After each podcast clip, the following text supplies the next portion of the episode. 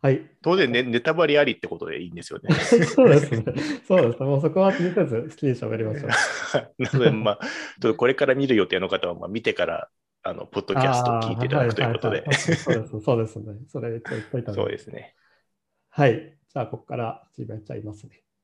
はい。はい。えーっと、じゃあ皆さん、こんにちは。チャックです。えーっと、今日なんですけど、えっと、久しぶりにヤシュンさんをお呼びして喋ってます。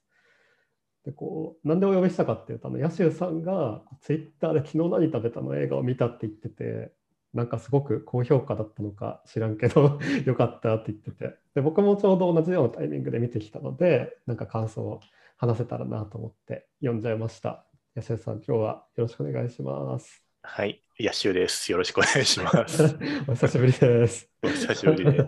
そうですね。そうか安谷さんは公開、あれ公開が水曜日でしたよね、確か祝日の。そうですね。そうです、ね。で、その週の土曜日に見にああ、土曜日か。僕は金曜日でしたね。多分公開2日後ぐらいかな。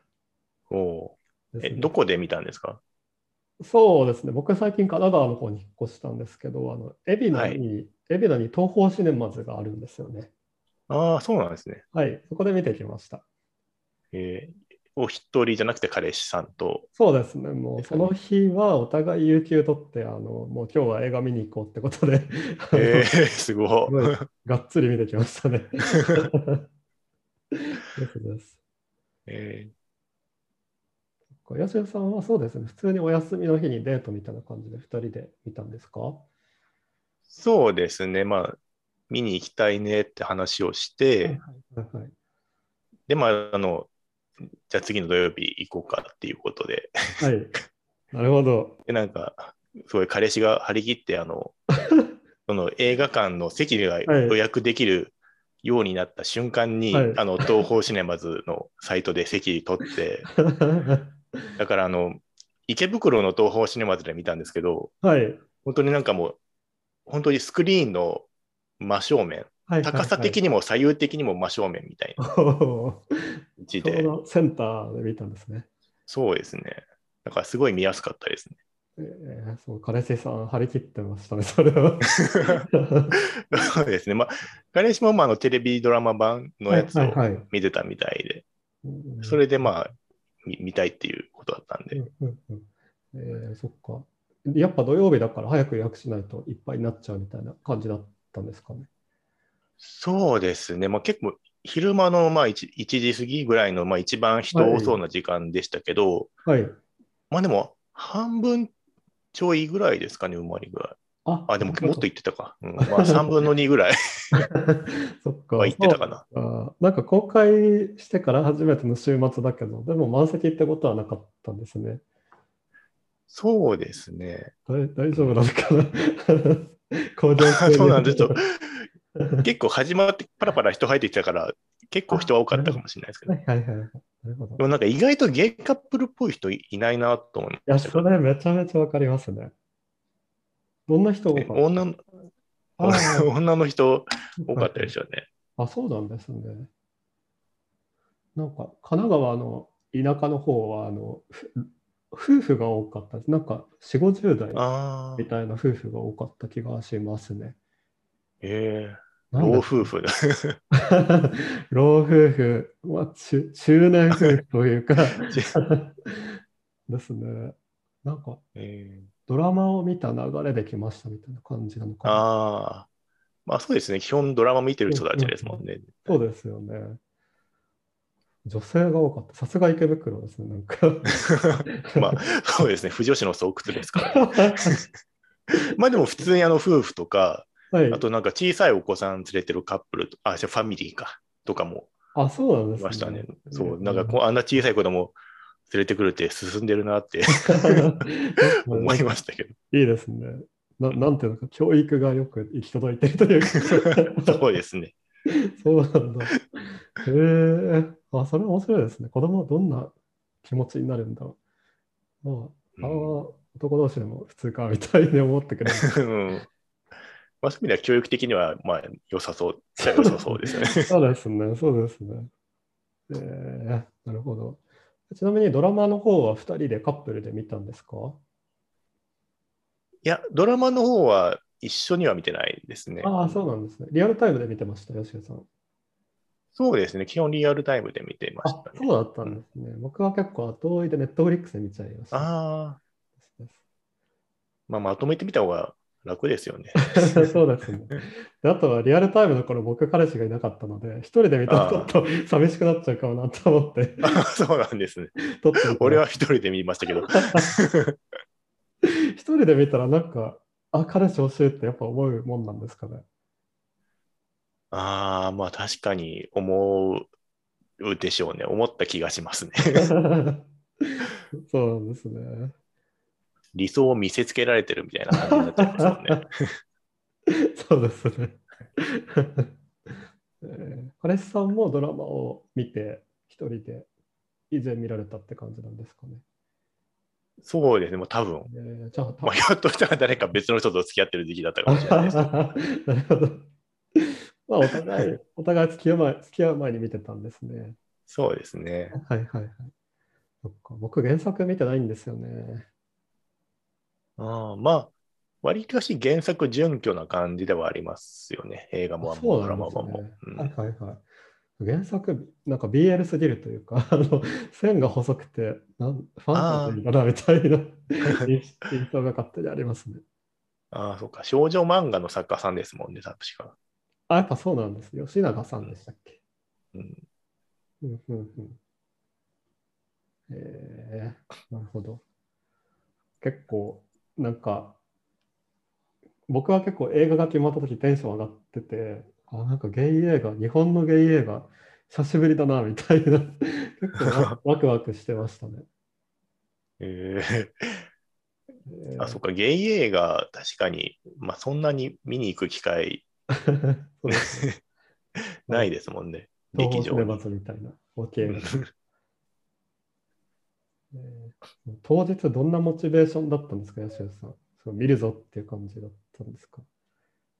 あ、まあ、そうですね。まあ、デートの一環なんで、まああ、なるほあ、ど。普通の、普通の気分じゃ、普通の気分でしたけど、はいはい、まあ、はい楽しみにはしてましたよ。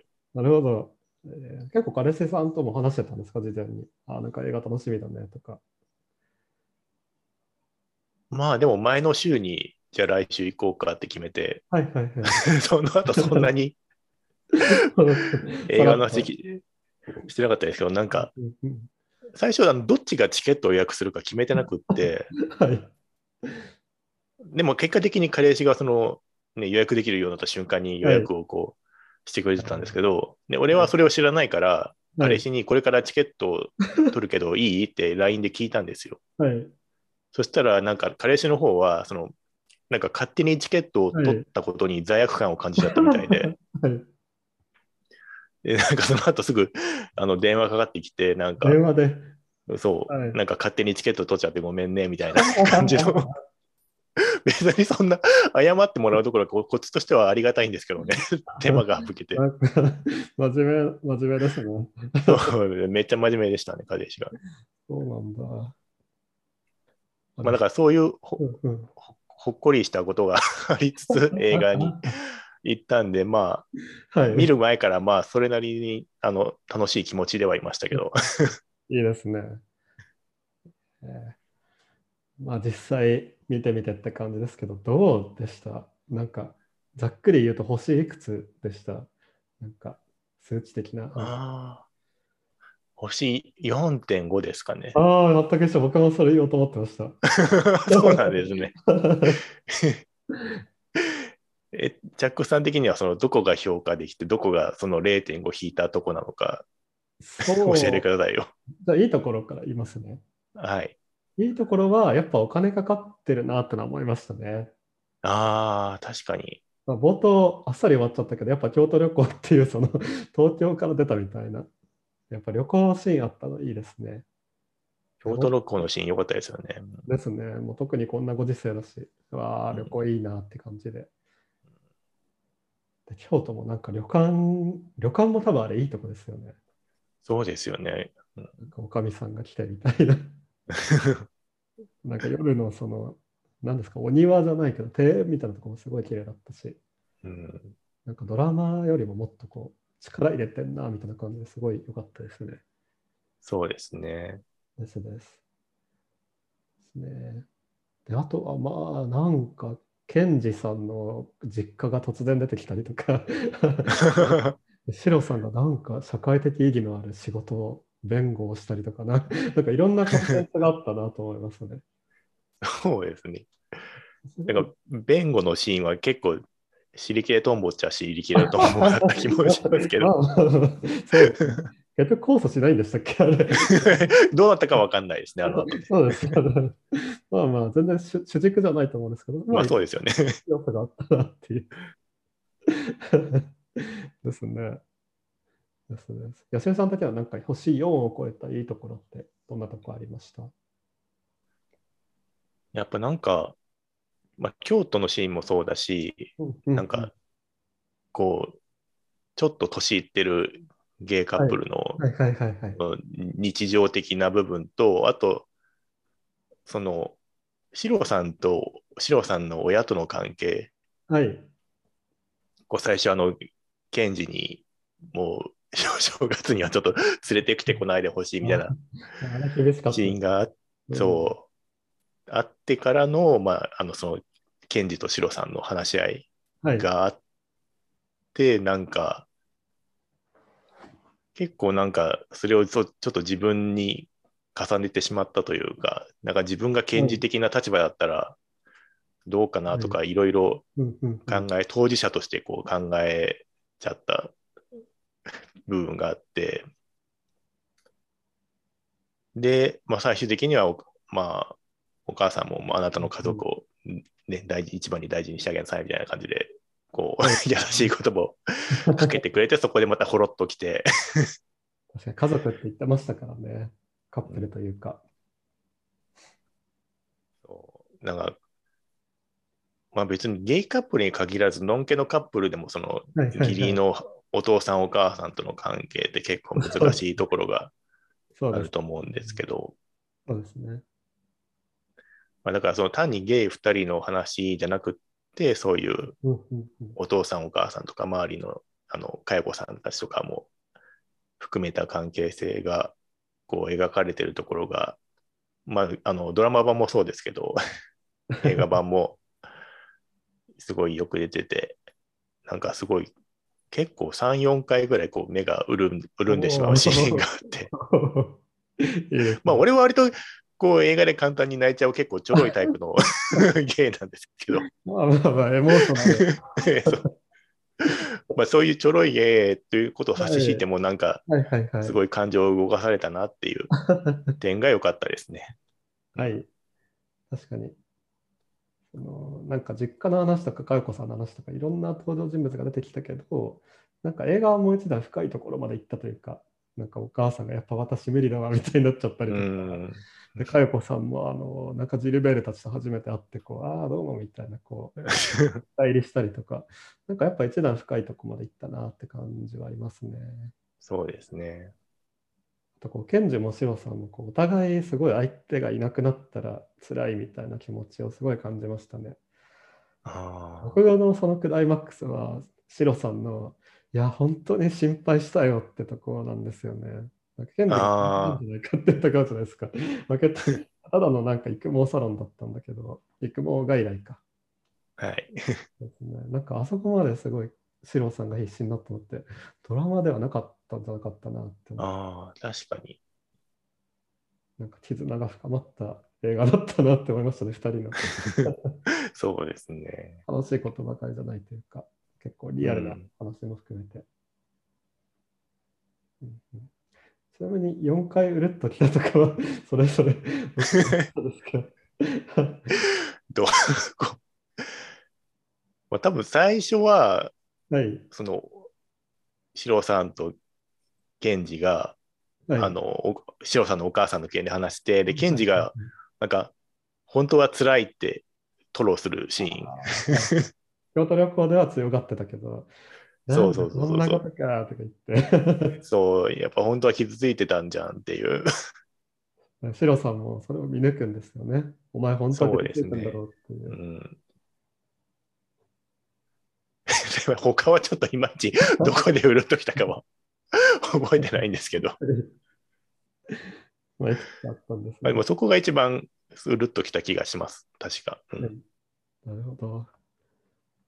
普通に傷つきますよね。自分が彼氏から親紹介されて、やっぱお前ちょっと親の評判良くなかったわっていう、評判というか受け入れられなかったわみたいな。悲しいですね、それね。ですね。ケンジの実家はなんかポップでしたね。あ てっきり仲悪いのかなと思ってたけど、全然そんなことなくて。あ。なんか、原作だと、多分映画の話よりも後で、あの、シロさんとケンジの家族があ、会そううなんシーンが。あるはずえーなんか食事会みたいな感じで。実現したんですね。あの、お姉ちゃんたちで 紹介しなさいよ、みたいそうですね。な。そうなんだ。なんか僕はちょっと、まあうんあ、すいません。あの、なんか会社員じゃないから、その、ケンジのお母さんの、そのなんだろうな、自分の仕事を持ってる感、美容師じゃないですか。ああ、容姿はい。だそなんかその仕事をどうしていくかとか、あの息子のこれからの仕事のあり方とか、なんかそういうのがグッときちゃいましたね。あなんかひ手に職持ったお母さんと手に職持った息子とその独特の絆というか、あ、ああ。うちのうちの親はこなんか公務員と専業主婦だからこんなんだったみたいな。まあ全然本質なとこじゃないけど。ですね。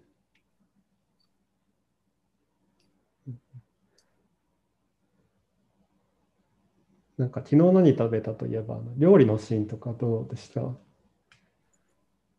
ああ、なんか、個人的には料理のシーンって、なんだろう、そんなに重視してないんですけど、でもなんか、あの、はい、結構世間的には料理料理のシーンもなんかね、そうですよ、ね。評評価高い。もう多分向こうも押してると思うし、それをなんか 参考にする人も多いだろうし。まあ、そうですね、参考になるって点では参考になりますよね。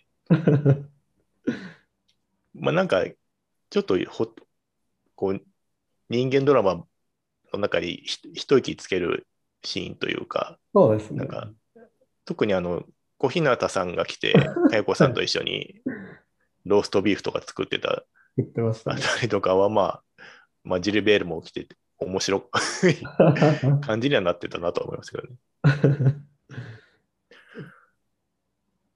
ヤックさんは結構、あの、料理参考にして作ろうみたいな感じになってるんですかね。なんか僕らはあの結構映画楽しみにしててあの映画見る前からその映画に出てきた料理を2人で作ろうって話してて。え映画見た後にそのスーパー行ってあのなんだっけな魚買って大根買ってぶり大根か。帰って作りましたね。えおー。ね。すぐ真似するカップルって感じで。いや、いいじゃないですか。いやー美味しかったですね。うんなんか一つぶり大、ん？あどうぞどうぞどうぞ ぶり大根って結構手間かかりますよね。なんか大根の柔らかさ、柔らかくなるのを待つのが結構めんどくさいですね。ああ、まあ、レンチンすればいいんだけど、そのブリとの兼ね合いというか、ちょうど両方柔らかくなるみたいええな。めんどくさかったですね。まあでもね、まあお休みなんで、まあちょっと手間かかる料理ぐらいがちょうどいいですよね。あー確かにそうですね。ですね。一緒に料理すると楽しいですもんね、なんか。そうですね。一つのイベントですよね。うん。具材買ってきて、うん、一緒に食べて。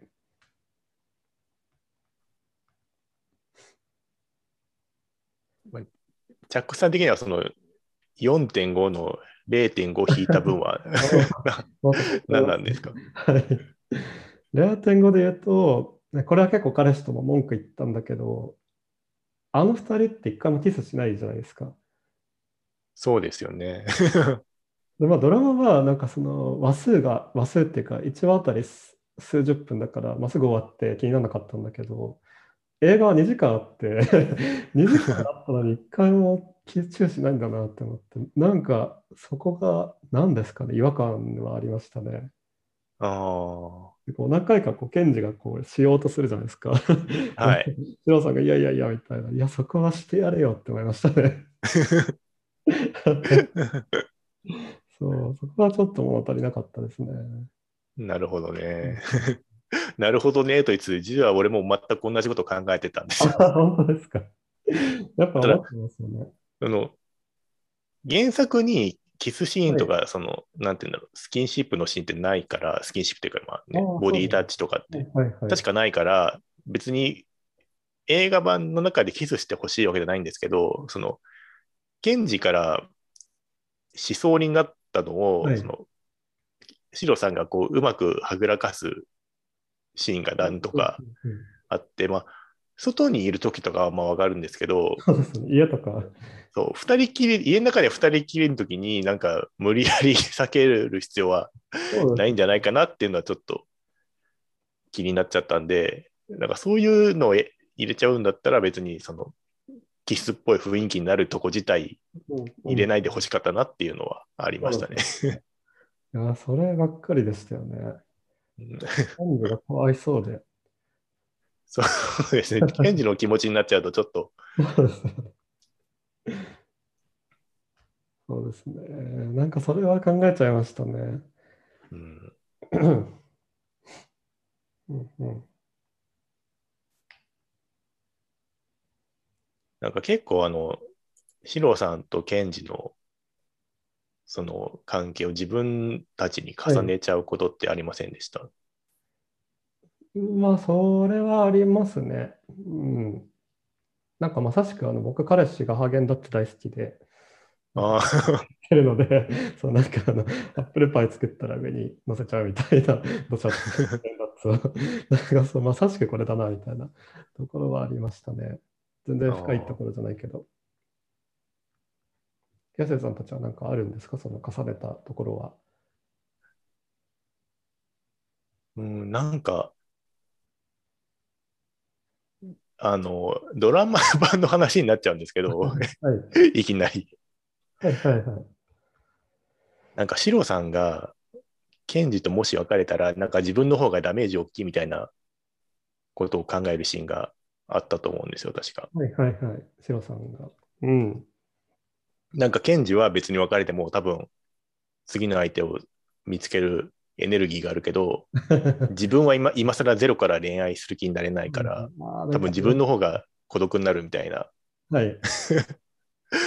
独白をシロさんがしてたシーンがあった気がして、うんそれがまるっきり自分たちに当てはまるなっていうのは 思いましたね。なるほど。荒瀬さんはひょっとしたら、うん、アクティブだけど、安瀬さんはもう新しく始めるのも無理っていう。もういいいかんせんこう俺の方が13歳年上なんで、はい。そこでもうエネルギーの差が自然と出ちゃうから、年の差的には小日向さんと小日向さんとジルベールぐらいの年の差はあるんですか？そこまでじゃない。ああ。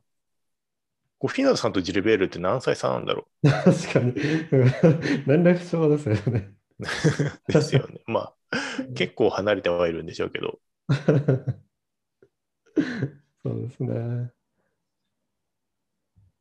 なんかジルベールみたいなキャラが、まあ、許されてるっていうのもある意味なんかいいなと思いましたね。確かに。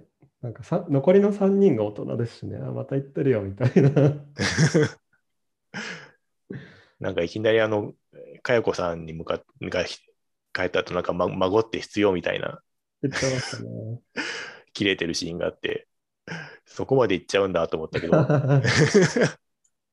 でも案外周りがもうこう、はいはいみたいな感じで 丸く収めちゃうから、あなんかいいポジションだなと思いましたね。そうですね。うん、でもなんか、こう今ひらめいたけど、逆に言うとそれもなんか2人がキスしない問題につながってる気がしてて、も孫とか必要、子供とか必要って言ったときに、こうみんなで真剣に考えるみたいな、俺たちゲイカップルは将来どうしていくんだみたいな、そういう話がないのかなみたいに思っちゃいましたね。う、ああ、あはいはい、みたいな、また言ってるよ、みたいな。なんか根底に通じるものがあるかもしれないですね。結構 BL みたいな。そうですね。まあ BL そう。結構メディアとかでも紹介されてるんですけど、そのに大人気 BL 映画みたいに紹介されてるんですよね。ええでそういうの見ると、ですね、ああ、やっぱりかって思っちゃうんですよね。だからやっぱ自分たちはどうしても当事者だから、ゲイの映画として期待しちゃうんだけど、なんか世間そうですね。から、そうなんだろうな、特に性行為とかしない男2人が、1人はこう派手で1人はちょっとムセッとしてる2人が なんかね、あったかく暮らすみたいな。なんかそう、それを世間が求めてるのかな、なんかズレみたいな感じちゃいましたね。あ結構劇場とかでもお客さんが笑うとこと僕らカップルが笑うところが違ったりしたんですよね。ああ、そうですね。ああ、てか逆に俺はなんか、あこんな笑うんだみたいな、周りの人から 笑ってるのを見て、自分は別に声出しては笑うほどではなかったんで、はい、もちろん心の中では面白いなとは思いつつも、はいはいはい、声出して笑うっていうのは、あ結構みんな笑うんだなっていうのが意外でしたけど。はいはいはい、なんかそれこそ花見のシーンでシロさんがキスを避けた時に笑ってる人とかいて、えー、あ そこ笑うんだって、なんかそれを感じた日でもありましたね。あうんあと結構、ケンジがお、お姉が強めに出てる部分とかで、そうですね。笑い声が結構あった印象があるんですけど、なんか 当事者的にはそこはちょっと笑いにくいっちゃ笑いにくいんですよね。なんか笑い、コミカルだなとは思いますけど。実際知り合いにいたら笑っちゃうと思うんだけど、なんか、いや、これ結構ファンタジーなカップルだよなとは思いますよね。現実のゲイカップルってもっとなんか地味だったりとか、うん、そんなキャピキャピしてるゲイばっかじゃないよとは思いますね。美容師として働いて超オープンでみたいな。チャックさんって親にはオープンにしてるんですよね、確か。そうですね。親にはブログがバレたっていう、なんか変なきっかけでああ そうですね。ゲイってことは伝わってますね。彼氏さんのことは紹介とかしてるんですか？あ、それがなんかすごいタイムリーなんですけど、来月紹介しますね。おお。来月、ね、なんかちょっと話されちゃうけど、僕らの家族、毎年クリスマス食事会してて、まあ、クリスマスとはいえ、あのなんか12月のどっかって感じなんですけど、はい、で去年はコロナで流れちゃったんだけど、まあ、今年はワクチン打ったし、じゃあやろうってことで、で僕が引っ越したってこともあって、うちでやることになったんですよね。なるほど。そこに彼氏がいないってのもなんか、それはそれで 不自然というか、せっかくのチャンスだし、まあ、紹介するかって感じですね。えー、紹介するっていうのはもう、親にも言ってあるっていうちゃんと言えてなかい、ちゃんと言えてないんですよね。おなんか向こうはまあ付き合ってる人いるだろうし、まあ、ひょっとしたら家にいるだろうなぐらいの感覚だから、まあ来月までにはどっかのタイミングでちゃんと言わないとなと思ってますね。なるほどね。じゃあそれによって、こう、今後、昨日成田みたいなような状態になるかもしれない。いや、本当にそれはすごい思ってて、なんかその普段から家族とは仲良くというか、いっぱい話すタイプじゃないので、はい、ゲイってことは知ってるけど、家族の、あか彼氏の話なんて一度もしたことないので、うん、結構急だなとは思ってますね。突然こう、なんか合わせて、突然話してみたいな。だから、根回しを一切してないので、本当映画見てこれになったらどうしようってな ありましたね。後からお母さんから、私やっぱちょっと無理だわ、みたいな。それそこはリアルだったかもしれないですね。ですです。そうで,、でも楽しみですね。そうですね。まあまあ一つのビッグイベントですね。うん安江さんカップルはお互いどうなんですか？それぞれ、実家とは。なんか彼氏はじ、その親にはカミングアウトしてないけど、なんかすごい実家との関係はうん、なんていうか強い 強いというか、はい。なんかうちに遊びに来てるときに、お母さんからテレビ電話がかかってきて、そのままうちで通話してたりとか、それはなんなんか気配を消してるんですか？それとも全然自然体でいいけあのいや、気配消してましたよ、当然。なんですね。そっか彼氏さんはなんか不思議ですね。うん、そうでも俺は実家とはもう、本当になんかほとんど連絡がない。まあ、距離ありますもんね。そうなんですよね。実家がすごい遠いので、はいはいはい。で、ふ日頃もほとんど連絡取り合ってないんで、まあそうですよね、ほとんどの人は。だから多分、まあずっとこんな感じかなっていう。だから、はい親に紹介するとしたら多分彼氏の親に俺を紹介される。うんあ、彼氏の親に対しはて、いそう。俺が自分の親に彼氏を紹介するってことは多分一緒ない と思うので、そこまで、なるほど。だから俺はケンジみたいに拒否られるかもしれないですよね。そんな、そんな、そんな。まあ、その、ん映画にも通じるけど、そのなんか家族が広がるっていう感覚はちょっといいもんですよね。そのゲイカップルってどうしても二人っきりの関係になりがちだけど、両親紹介してそうですよね。僕らまあはですね、あ僕らはその相手も、まあ、親に言ってるので、そのうち紹介してもらえるだろうなと思ってて、うんうん。まあ当たり前だけど、自分の親以外は知らないので、すごい楽しみだなと思ってますね。確かに人の親ってちょっと興味ありますもんね。彼氏の親もそうだし。そうですね。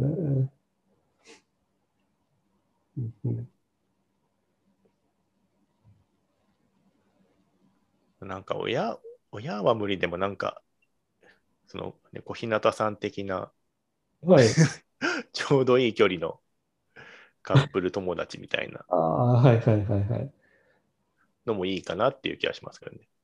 確かになんかカップル同士でこうご飯食べたりとか、旅行行ったりとか憧れますよね。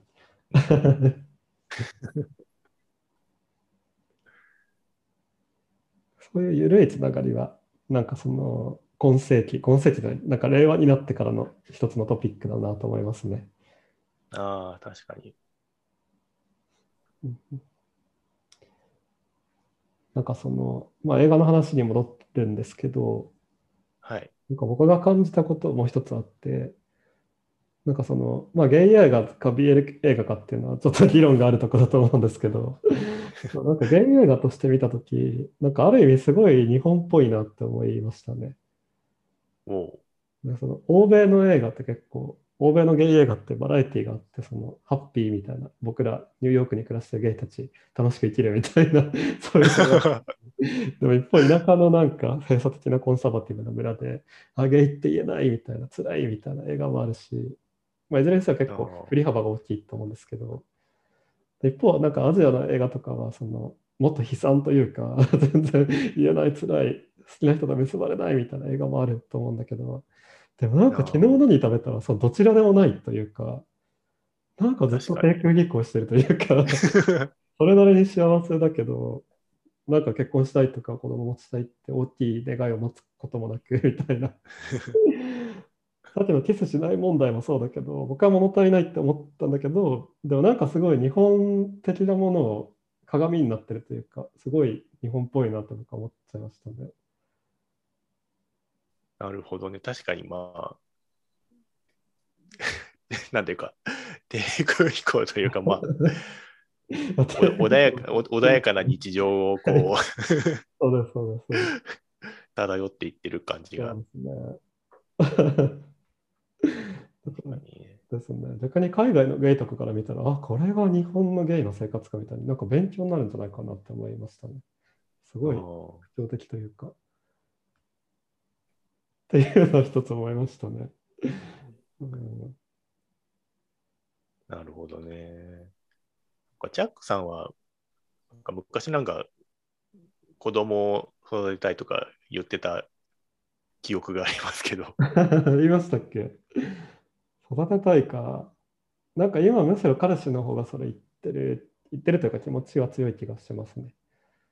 へえ。僕は別にどっちでもいいかな。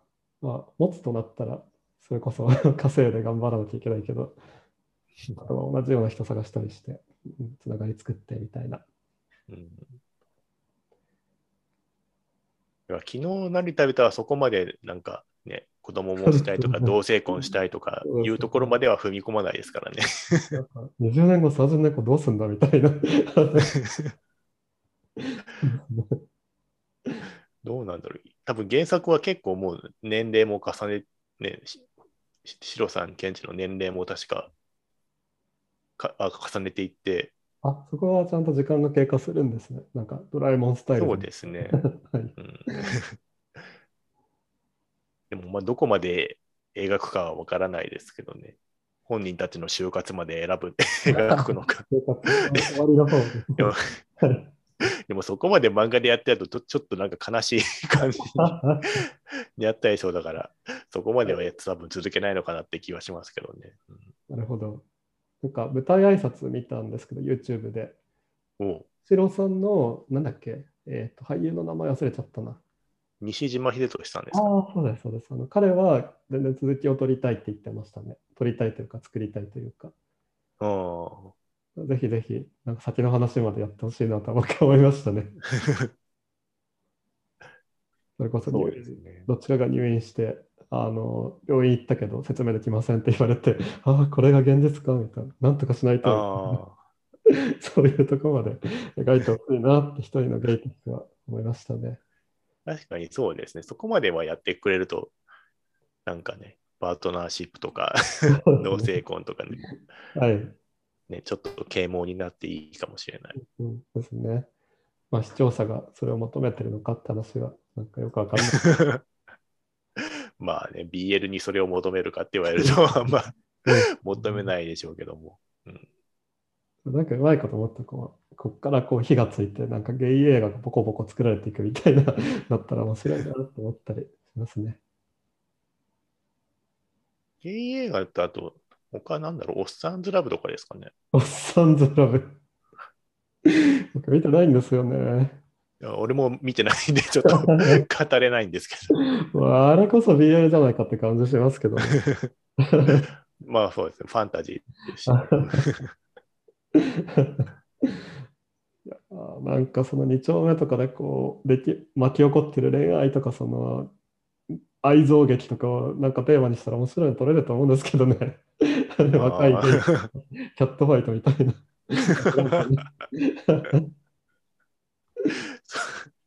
まあ、面白いのかな。面白くないかも。僕らが面白いって感じるだけかも。ですね。あでも、そんなこと言ったけど、まあ、僕は星4.5のあの面白さは感じましたね。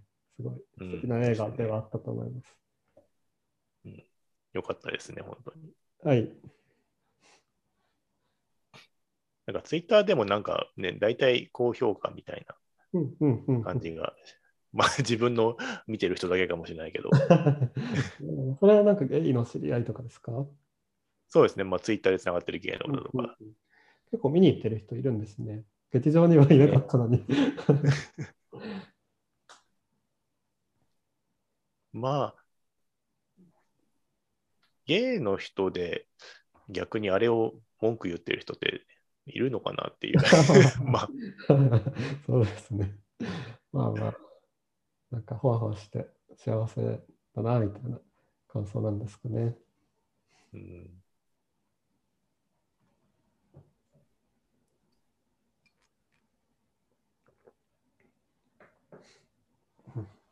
なんかちょっと話それちゃいますけど、僕、かよこさんが、なんかすごいいいなって思ってて、すごい、ああいうご近所付き合い羨ましいですね。ああ、なんか食べ物をね。食べ物を食べ物を分けて、なんか 言い方があれですけど。物資を補給してくれる。お互いになんか、ね、料理作って一緒に食べたりみたいな。まあゲイ友達とかゲイカップル友達もいいんですけど、なんかその地域の人と仲良くなって自然な交流があるっていうか、うんああ、子供できるんですね、おめでとうございますみたいな、すごい素敵。ジャックさんまだ今のところに引っ越して間もないから、まだそういうのないでしょうけど、これから作って いったらいいんじゃないですかね。いや、それがですね、あの神奈川県の郊外はですね、そういうのないかもしれないです。あ、そうなんですね。家族というか、それぞれのユニットとして独立してるというか、そうですね。なんかないですね、今住んでる場所は、そういうご近所付き合いみたいな。えなさそうです。うん、1ヶ月観察したところ。そうなのファミリータイプのそのマンション的なところに住んでるわけですよね。そうですね。6室あって多分4室が家族ですね。うん、あ、そっか、でも賃貸だとああんまーり、そこか。そうですね、多分購入してる人たちだとなるほど逆。にこうマンション内の付き合いがめんどくさいっていう不満が出るぐらいいろいろありそうですけど、なるほど。もう僕らはここに根っこを張りますっていう、ご近所とうもん、やっていきますっていう。そっか、賃貸だからか。なんかすごい今、きました。これはもう買うしかないですね。そうですね。どうですかね。やせさんは買うんですか、そのうち。買いますよ。ああ、本当ですか、すごい。すすごい、今、言い切りましたね。買いますよと。すごい。まあ、でこれこっちとらもうアラフォーですからね。そうなんだ。えー、すごい。ぜひぜひ、ご実談聞かせてください。買いましたとか。そうですね。まあ、買ったら何かしらの形で、まあ、個人的にもお話しすると思いますし、そのうち、まあ、か彼氏をお迎えして、同棲するための家ってことですよね。そうですね。まあ、買った時にまだちゃんとお付き合いしてくれていれば、そういう。なんか悲しいこと言わないですください。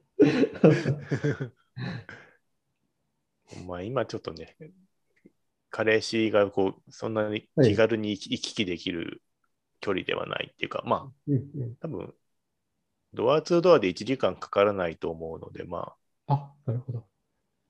平日には会えないけど、土日は会えますみたいな。完全に薄い人だ。あ、そうなんですね。そうです、そうです。新宿に住んでた頃は、そうなんだろう。仕事帰りに寄ってくれたんですけど、田舎に引っ越してしまったので、そんなこともなく、すね。もうジャッコさんも一あれですね、彼氏さんを迎え入れる前提で、広いところに引っ越されてるわけですよね。そう、そうですね。まあ 3LDK で無駄に部屋が多いので、迎えたいなとは思ってるんですけど、何ですかね。また引っ越したいなとは思ってますね。あ、そうなんですか。そうです。なんか今は単純に広い部屋だけど、家賃を抑えたいっていう意味で結構田舎にしちゃったんですよね。でも案の定家賃を安く住んでて、家賃が安い間にその3部屋分の家具を揃えるみたいな ことをしてて、あー。家具が揃ってきて、じゃあどうせできるねってなったら、まあ、また2人でこの晴れて、まあ、もう少し都会寄りのとこに引っ越すかもしれないですね。なるほど。じゃあ、今は、その、準備段階というか、そうですね。まあ、今は最悪1人でも家賃払っていけるような とこに住んでますうんね。なるほど。まあちょっと田舎すぎますね、今のとこは。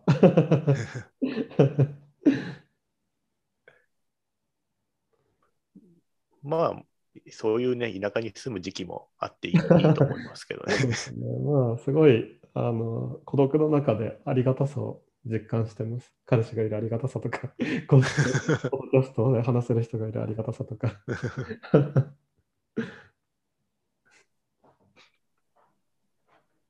なんか昨日成旅だからなぜか、ね、住まいの話に。まあまあ、でもなんか生活とか人生っていう意味では、なんかうん延長線上にある感じはしますよね。まあ、映画版だとあんまり節約ネタ、まあちょっとほうれん草高すぎぐらいの話はありましたけど。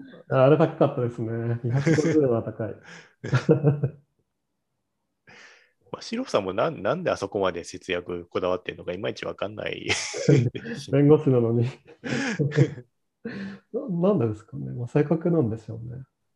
ですかね。ちょっと嫌なこと言っちゃうけど、なんだかんだ弁護士カップルと、あの、小日向さんたちもその芸能業界の人と壁トレーダーの人とってなんか割と富裕層寄りの話だなと思いましたね。ああ。そうそうね。なんかそうです。まあ、わうなんん。なんかでかいタッパーが突然出てきて、ああ、タッパーありますよみたいな。ああ、なんだこの家はみたいな。ですね。うん家は確かにね、結構お高そうな。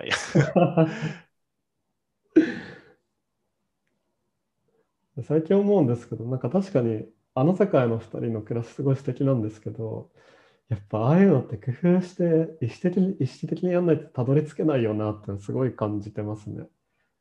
おーなんかやっぱその調味料をどう配置するかって工夫したりとか、お皿もこれはこういう時に使えるなってこう買ってみたりとか、おなんかそういうのお金と時間積み重ねていかないと、やっぱああいう暮らしは あの自然には実現しないなと思って、30歳になってすごく思います。ーそうですよね。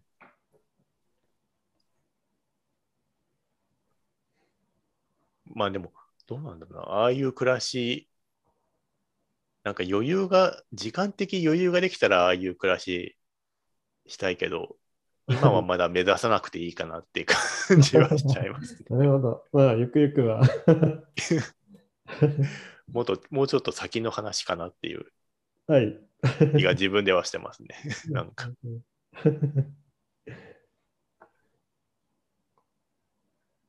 ヤシュさん、料理とかしてるんですか？もう、ゴリゴリと。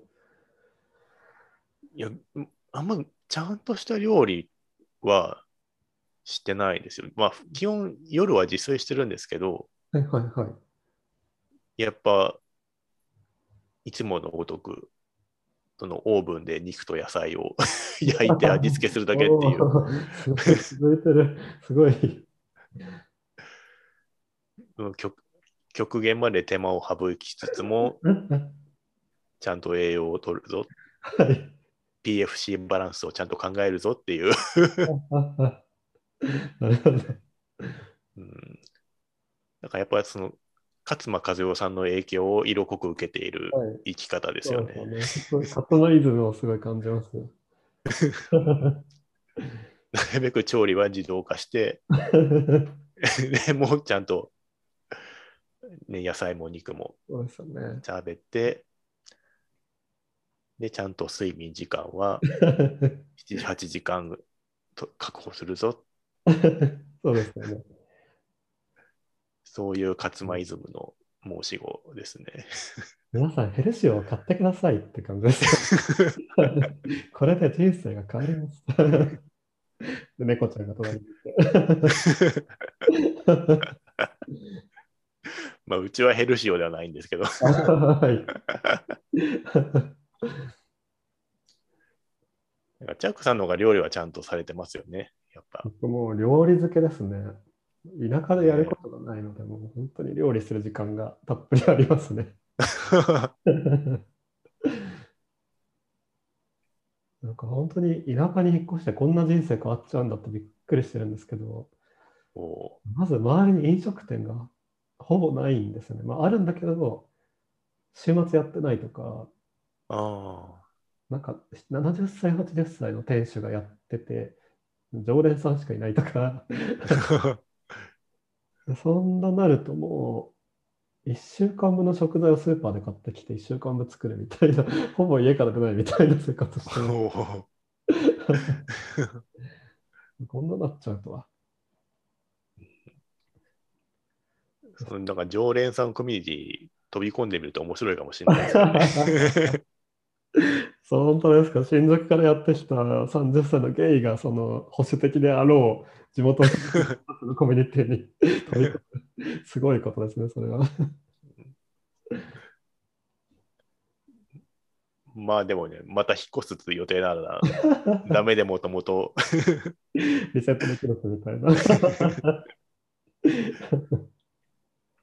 そうですね。なんかお、面白い経験になりそうな予感はしますね、なんか。そうですね。落ち着いたら、そうですね、考えてみます。うん。そうですね。でも料理はすごくやってますね。作り置きもなんかやってて。うん、なんか前回教えてもらった冷凍ミールキットも、冷凍ミールキット。ああ。はい。そうですね。すね 自作の冷凍ミールキットで。簡単なんですよね。もう大量に鶏胸肉を買ってきて、こうカットして、袋詰めして、あとは調味料パッパッパッパって入れるっていう。で、冷凍しといて。その味付けもなんか、手数が増えれば増えるほど楽しいですよね。なんか中華風とか、味噌マヨとか とか、それは楽しいですね。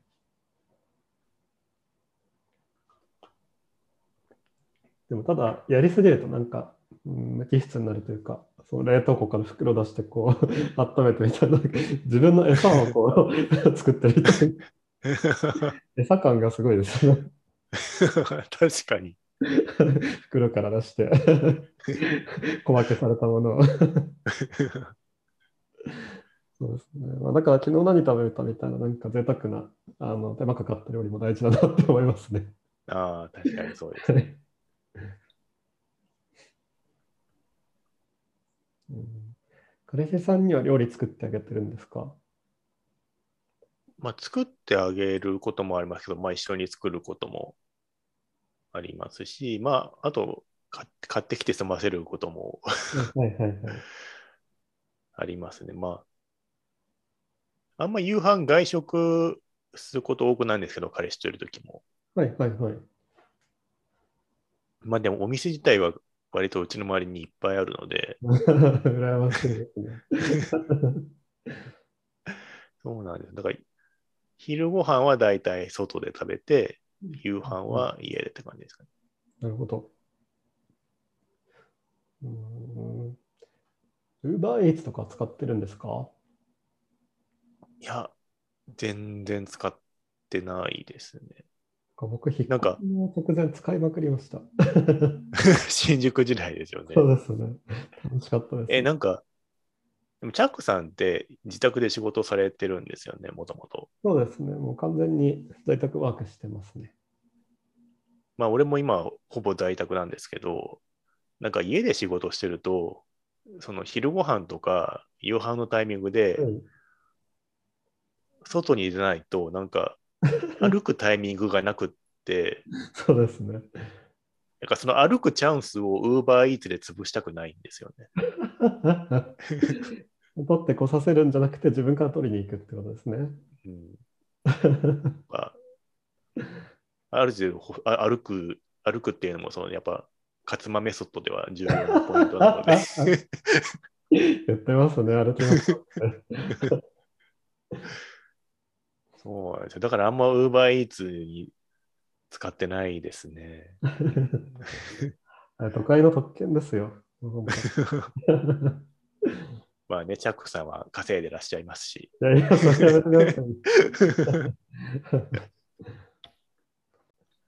い、そうですね。じゃあちょっと映画の感想を話してきて、最後はなんか生活というか結構話がされちゃった感じがあるんですけど、僕はすごい楽しかったです。ありがとうございます。はい、楽しかったですね。なんかもし続編とか公開されたら4人で一緒に見に行きませんか？あ いいですね。うん、ぜひぜひ横並びで4席取って。多分うちの彼氏が予約できるようになった瞬間に4席バッといい席を取ってくれると思うので。僕らの分も取ってくれるんですか？そりゃ、だって横並びにならないといけないから、同時に取らないと。ありがとうございます。ぜひぜひお願いします、その説。はい、お願いします。はい。じゃあそうですね、1時間ぐらい喋ってきたので、そろそろ、えー、切り上げたいかなと思います。はい。はい、じゃあ今日はありがとうございました。ありがとうございました。はい、失礼します。願いします。